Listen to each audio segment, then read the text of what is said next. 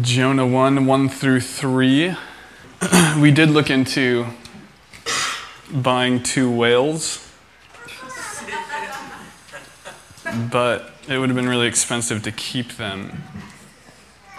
So, but I do hear that goldfish grow as large as their tanks. So,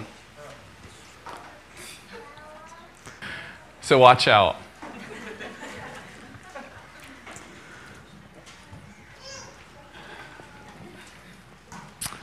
Okay, pray with me and we'll begin.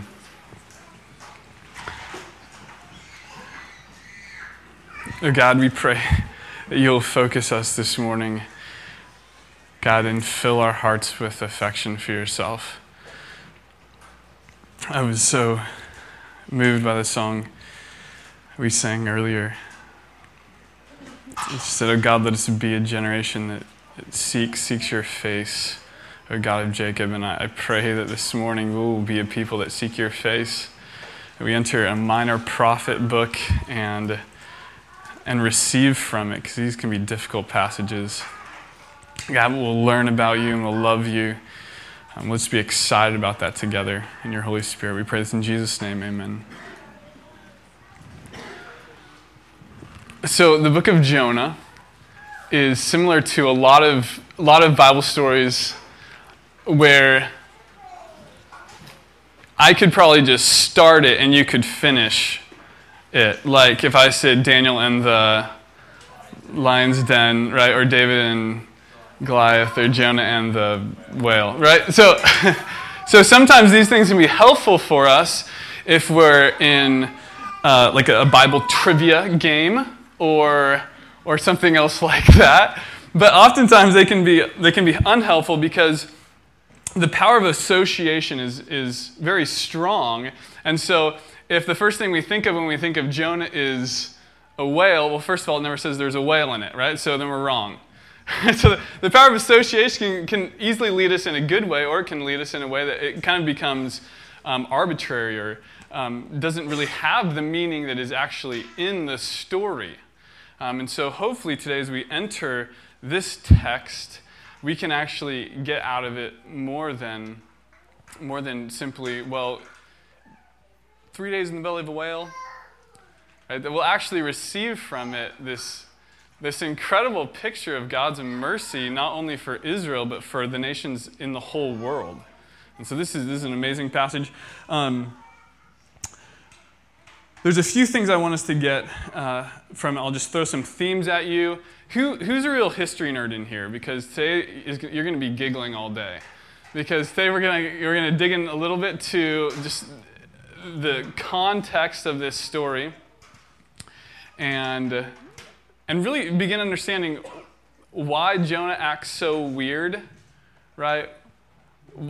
Because you get through the whole story. This is actually later in my notes, but I'm going to show this because Jonah is this really weird character. No one's going to make a Jonah movie right? It'd be like taking a guy who defected in the army and then making a story about him. Right? No, we like we like Braveheart, right? we like these stories of, of men and women who were champions of a cause.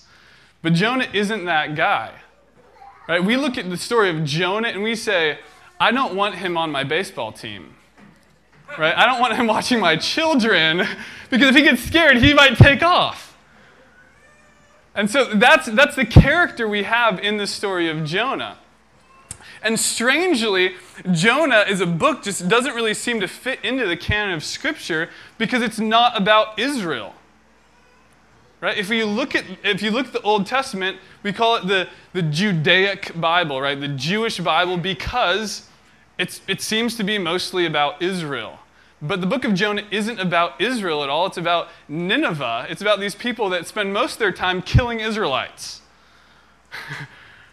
and so, why is this book about this, this, you know, really off the wall guy we call a prophet who is, is going to a place who isn't Israel? Why, why is that in the, in the context of the scripture? And what can we learn from this? So there's a couple things I want us to get from this. First of all, that this book is meant to be read as history. Right? And so that's what's helpful about it.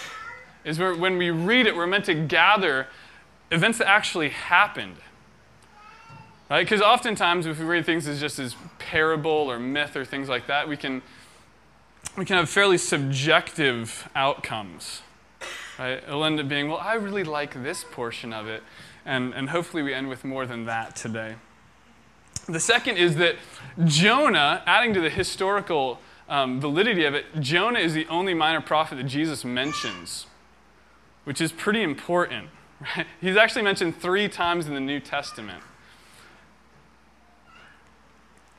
So strange it is, not only that this story is here, but the voice of God itself is very strange as, as God is speaking on behalf of a nation that, that seems to be against Israel the whole time. But it stands against the whole genre of, of uh, minor prophets, which I'm sure you guys spend a lot of time there in your Bible reading. But if you do, or if you just you know, flip from Psalms to Matthew, um, somewhere in there is minor prophets. And these guys spend the most of their time writing songs about how things are going to burn. And so that's usually why we skip over them. But the weird thing about Jonah is that he spends only eight words getting his message across. Right? So typically we have words after words after words, poetic words, singing words, waxing eloquent about what's going to happen to Israel in particular.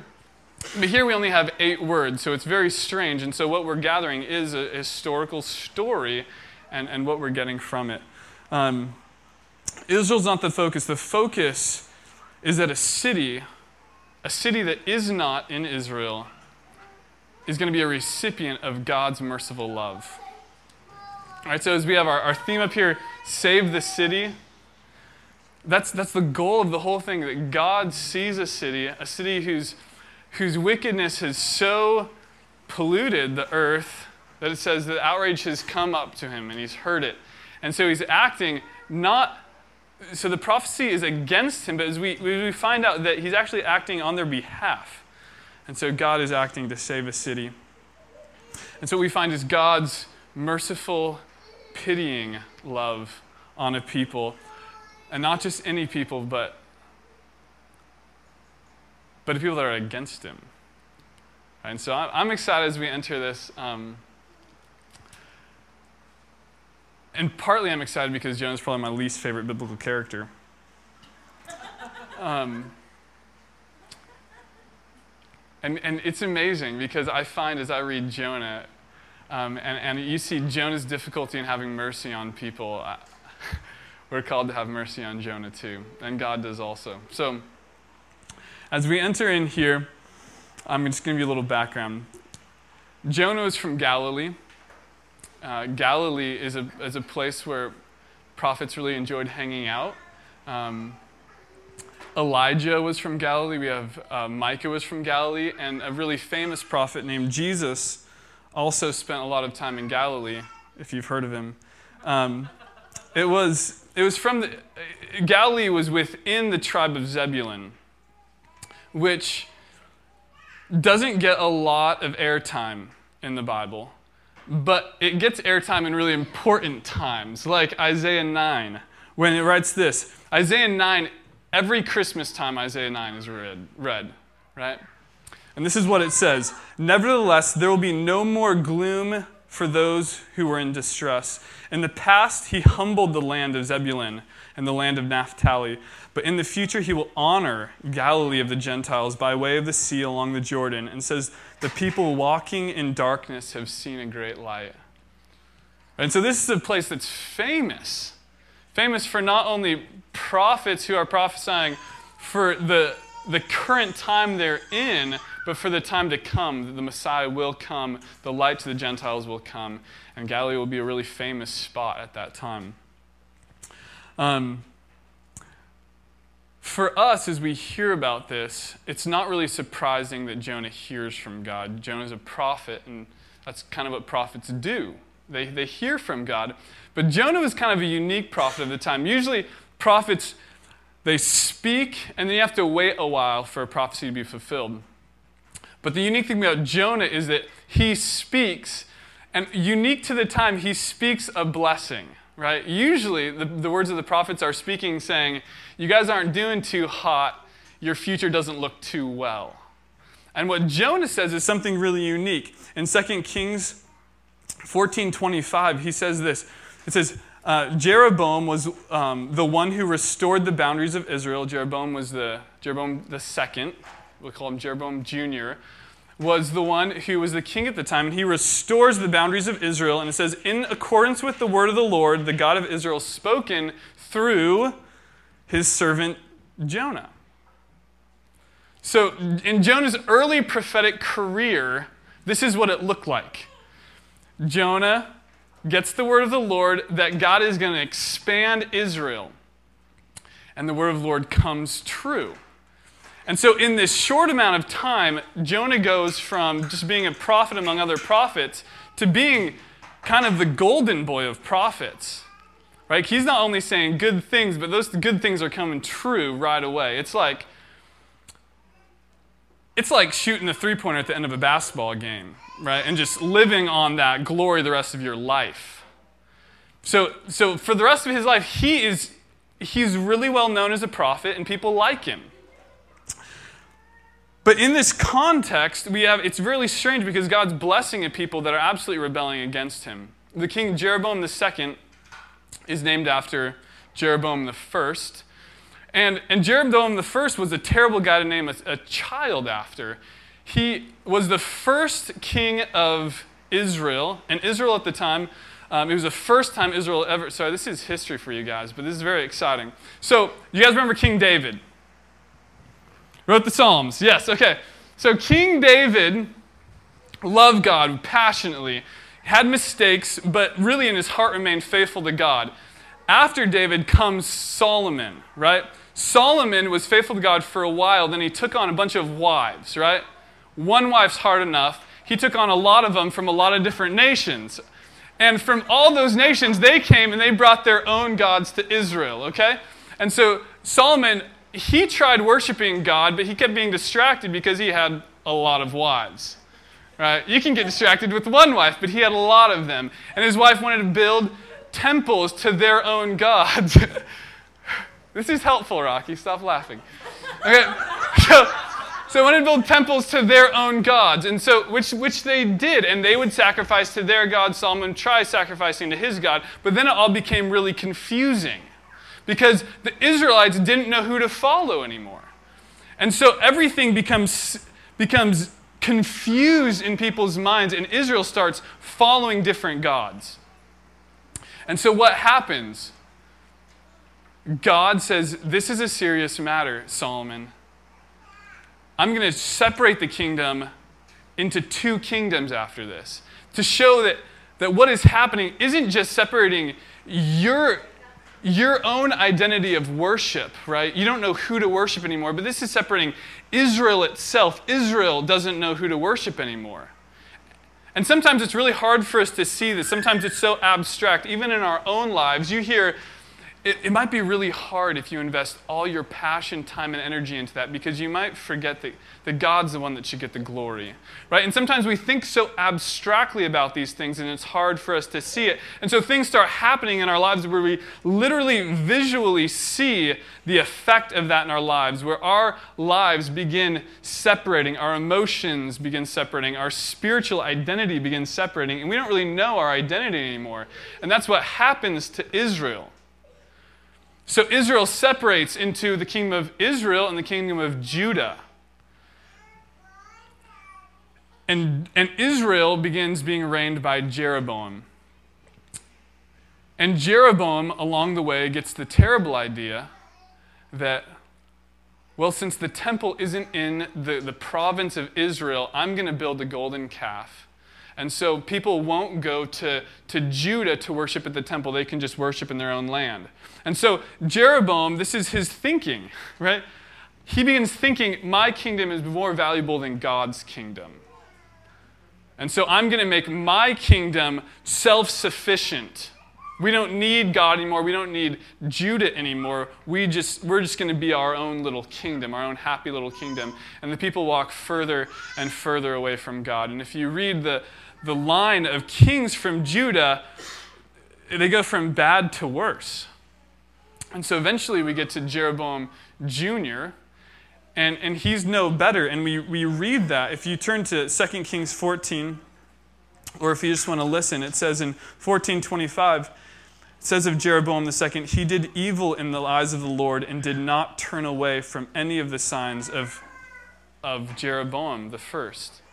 So he does evil in the eyes of the Lord. But then after that, we still have Jonah's prophecy. And Jonah's prophecy is, is blessing. And the question is why? Why would God bless them? And the answer comes also in 2 Kings. It says, The Lord saw how bitterly everyone in Israel was, whether slave or free, and there was no one to help them. So, so God speaks through Jonah, reminding them of his love and his affection for his people. And we'll see this time and time again, not only in Jonah, but in the other prophets that can be very difficult for us to read, is, it helps us as, as we see God's motivation isn't punishment, but is for people to be reconciled to himself. It's that he's constantly reminding them of his good love and saying, if you don't love me in return, you'll keep feeling this separation, both spiritually and physically in your life. That's the result of not living in relationship with me. So this is where this is where our our story enters. We have Jonah who's preached blessing, prophesied blessing on on Israel. And then he for all we know he goes into retirement. But we don't we don't really know what happens. But in my imagination, he wakes up late and wears sweats all day, right? So we have Jonah there. Right? Just kind of kind of living out the glory, right, of being a prophet whose prophecy has become fulfilled. And so the first verse of Jonah is literally God calling him out of retirement. It says, And the word of the Lord came to Jonah. And the word of the Lord to Jonah is, is not very similar to the word he got before. The word of the Lord to Jonah is Go to the great city of Nineveh and preach against it because its wickedness has come up before me. And, and jo- Jonah, in his sweats, this is probably what he thought. He probably thought, anywhere but Nineveh. Right? And, and you, you can tell that wasn't only his thought, but his train of mind because he quickly jumps on a boat to Tarshish, which is in Spain. And if you're familiar with European geography, Spain is a long ways away from Israel. Right? If you, if you, you want a, a landmark, the Rock of Gibraltar, the Straits of Gibraltar, that's kind of where, where Tarshish is in Spain. So, Nineveh, the, Nineveh, for the remainder of the story, and this is why we call it Save the City, Nineveh, for the, for, for the remainder of this story, becomes sort of the center of the story. Conflict over, over Nineveh. But, but Nineveh was already a center of conflict. Um, in the book of Nahum, which is actually a whole book in the Bible talking about Nineveh's relationship with Israel. Um, it's, it's known as the, the city of blood, which doesn't sound like a place you want to go to on a vacation.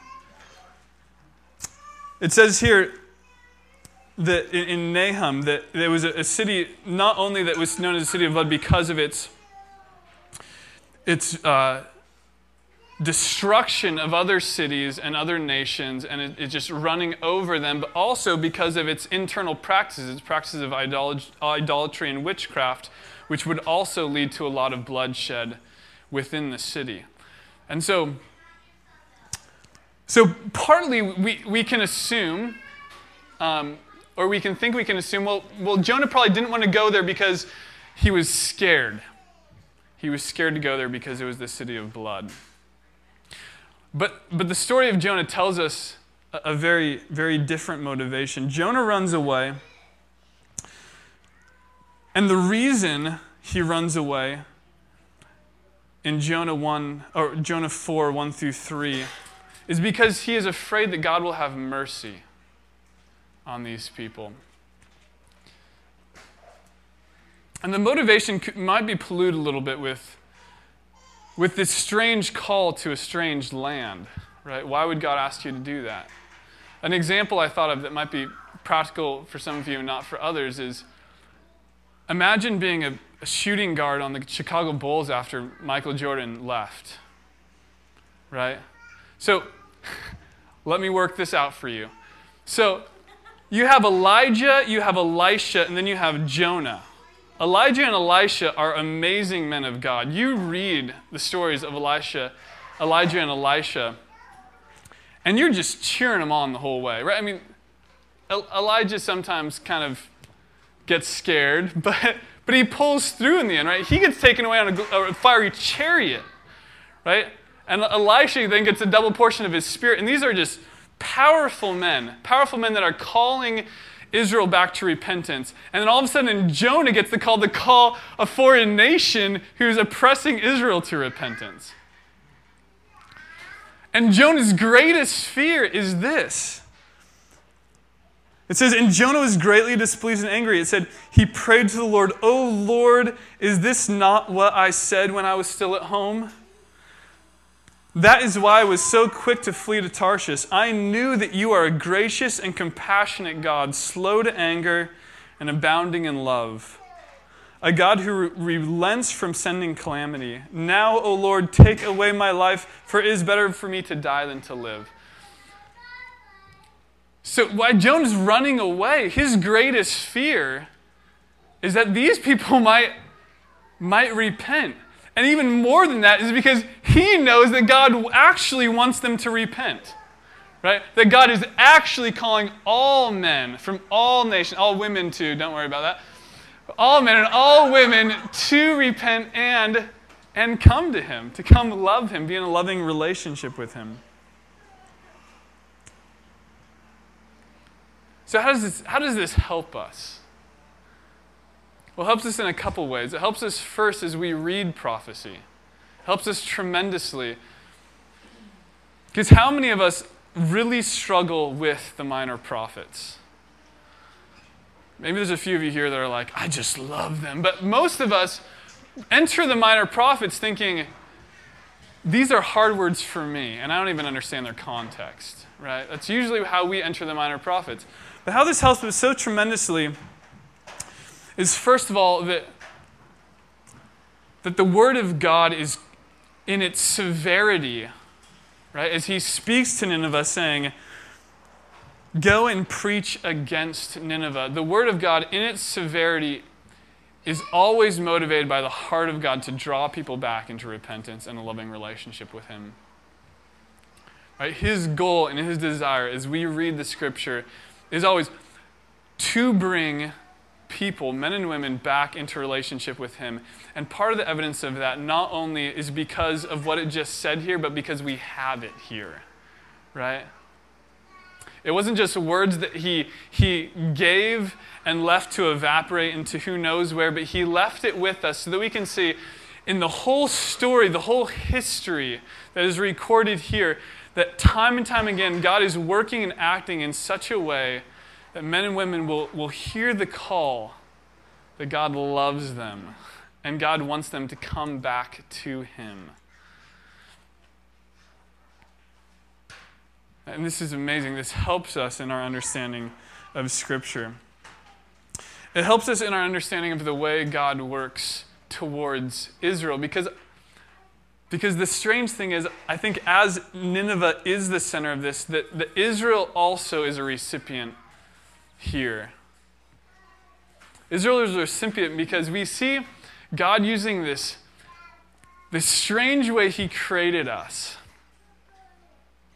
namely jealousy, to draw us back into relationship with Himself. And I think, I think it's so crazy that Jonah got this call earlier on to proclaim blessings on Israel, and Israel didn't respond and returning to love God. And so, what's God doing? God's sending Jonah now to a people who don't love God. And so, as these people come to know and love God, that Israel will be jealous for their God again.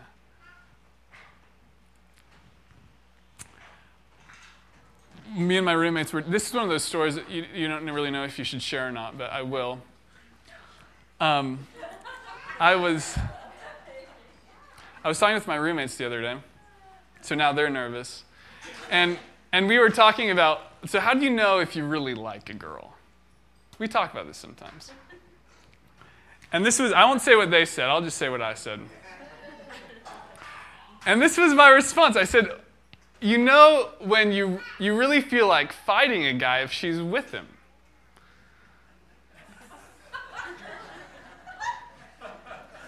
And that's true uh, for me. So come to our Girl Plus Guy equals good classes, and you'll learn all about that. right? So what's God doing here? Literally, God is God is rescuing a people. Why? Because He's not just the God of Israel, but He's He is the God of the world. He created it and everything in it. And, and the line we see from Genesis running to Matthew isn't excluding other people, but if you remember the blessing to Abraham, it was that so all the nations of the earth would be blessed through him. All the nations of the earth. What we just see is God in his faithfulness maintaining the promise, right? Through broken person to broken person to broken person.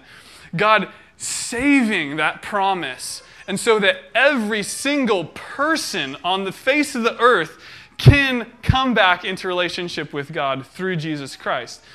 And, and this is what's so exciting is, is so Nineveh, Nineveh out of all places, God's sending Jonah to to say, come back, right? This early, this early call, right, that, that there would be a light to the Gentiles. And I think this is just a forerunner to it. And that, that maybe Israel's affection would become jealous again for their God. They would go, Those people? Those people love God? What? Right? And they would remember their own history. Turn with me to Romans 11 really quick, and you'll get a taste of this. Right? A taste of this as God is continuing this same theme even into the New Testament. And this is Absolutely powerful. Romans 11, 11 through 15. It says, Again I ask, did they, meaning Israel, stumble so as to fall beyond recovery? Not at all. Rather, because of their transgression, salvation has come to the Gentiles to make Israel envious. But if their transgression means riches for the world and their loss means riches for the Gentiles, how much greater riches will their fullness bring? I'm talking to you, Gentiles, which would be us. Inasmuch as I am the apostle to the Gentiles, I make much of my ministry and hope that I may somehow arouse my own people, Israel, to envy and save some of them. For if their rejection is the reconciliation of the world, what will their acceptance be but life from the dead? And that is the same, same exact message we are getting in, in the book of Jonah. Oh man, if Israel would be aroused with envy, that they would see this, this retired prophet get spit out of a fish in his sweatpants, preaching through a city, and that city comes to know Jesus, that, that, they, would, that they would see that and say, that is our, that is our God. Right? How exciting that would be. So, what do we get from this as we enter? Because we're going we're going to close these verses in this really strange place of Noah on the run. Noah on the run from God, right? Noah who, or sorry, Jonah. I keep saying Noah, sorry. Jonah, I'm just jumping all over the place.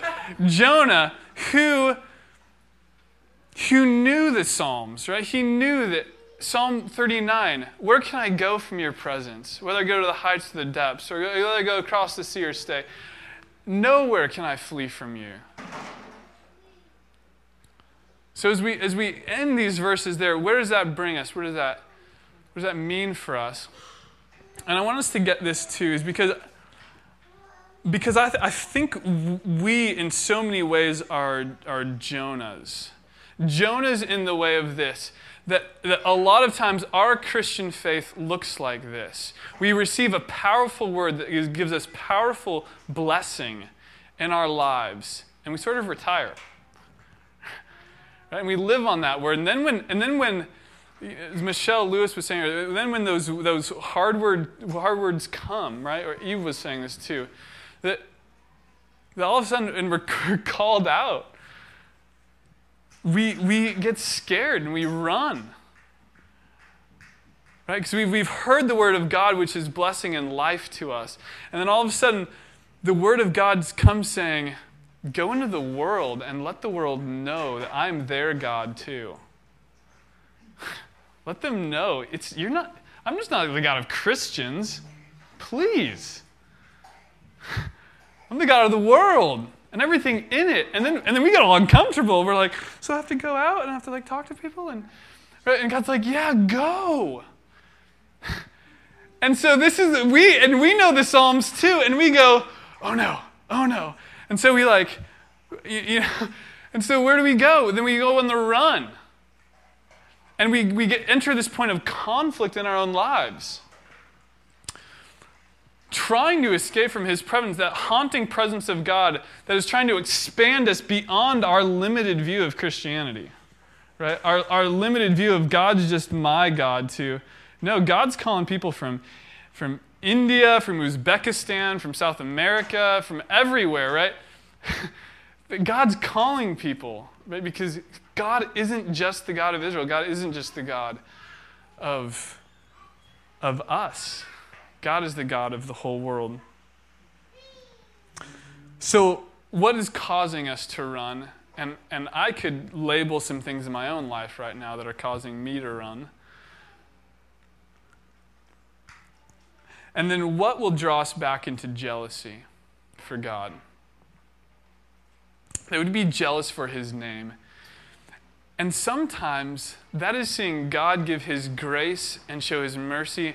And, sh- and somebody who might not be as well read in the Bible as you, or might just be a new Christian, might not even be somebody who even knows God, and he gives this amazing revelation to them about the world, something in it, something about God's God's own character that you're left out of.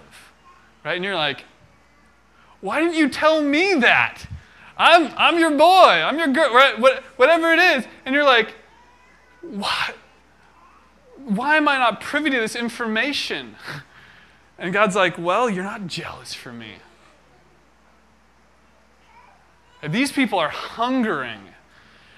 Their, their cries, their bitterness, their anguish, their their sin has so filled the earth and everything in it. That cry has reached God and He has responded in such a way that, that we are listening in on. We're like, wow, I, I want to see Him in that way again.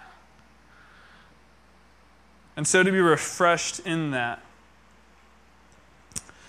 So, what would, what would cause us? Are there, are there comforts in our lives that comforts or careers or things that, that we've so just We've so accepted the status quo of this is what Christianity looks like, and God's God just prying that up, prying it up and saying, No, no, I'm much bigger than that. And so as we leave, I want us to think through the story, approach the story of Jonah in this way. That our story, our limited stories here, don't interpret the story of God, because that's how we limit Him, right?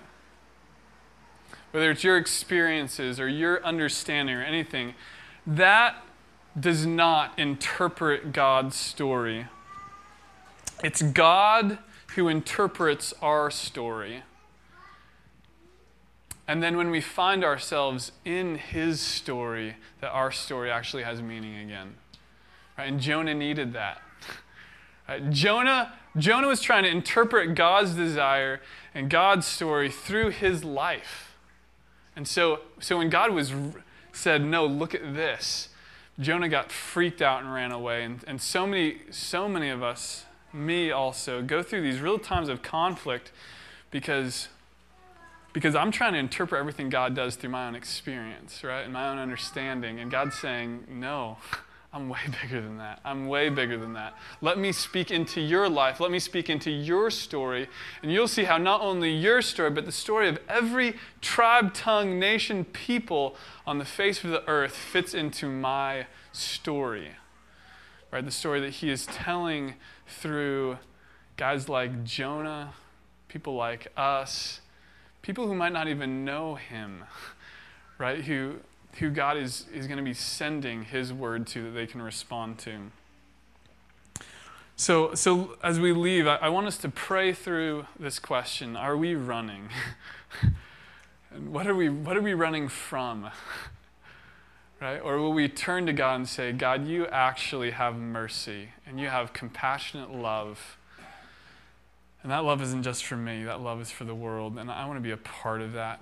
I'm just gonna, I'm not going to limit it to my own affections, but God, just expand my affections, expand my love because your love is so much greater. And that's, that's what Noah, that's Jonah, that's what Jonah is, is ultimately telling us as we see God's desire to save a city in the world. Um, so pray with me and then we'll worship.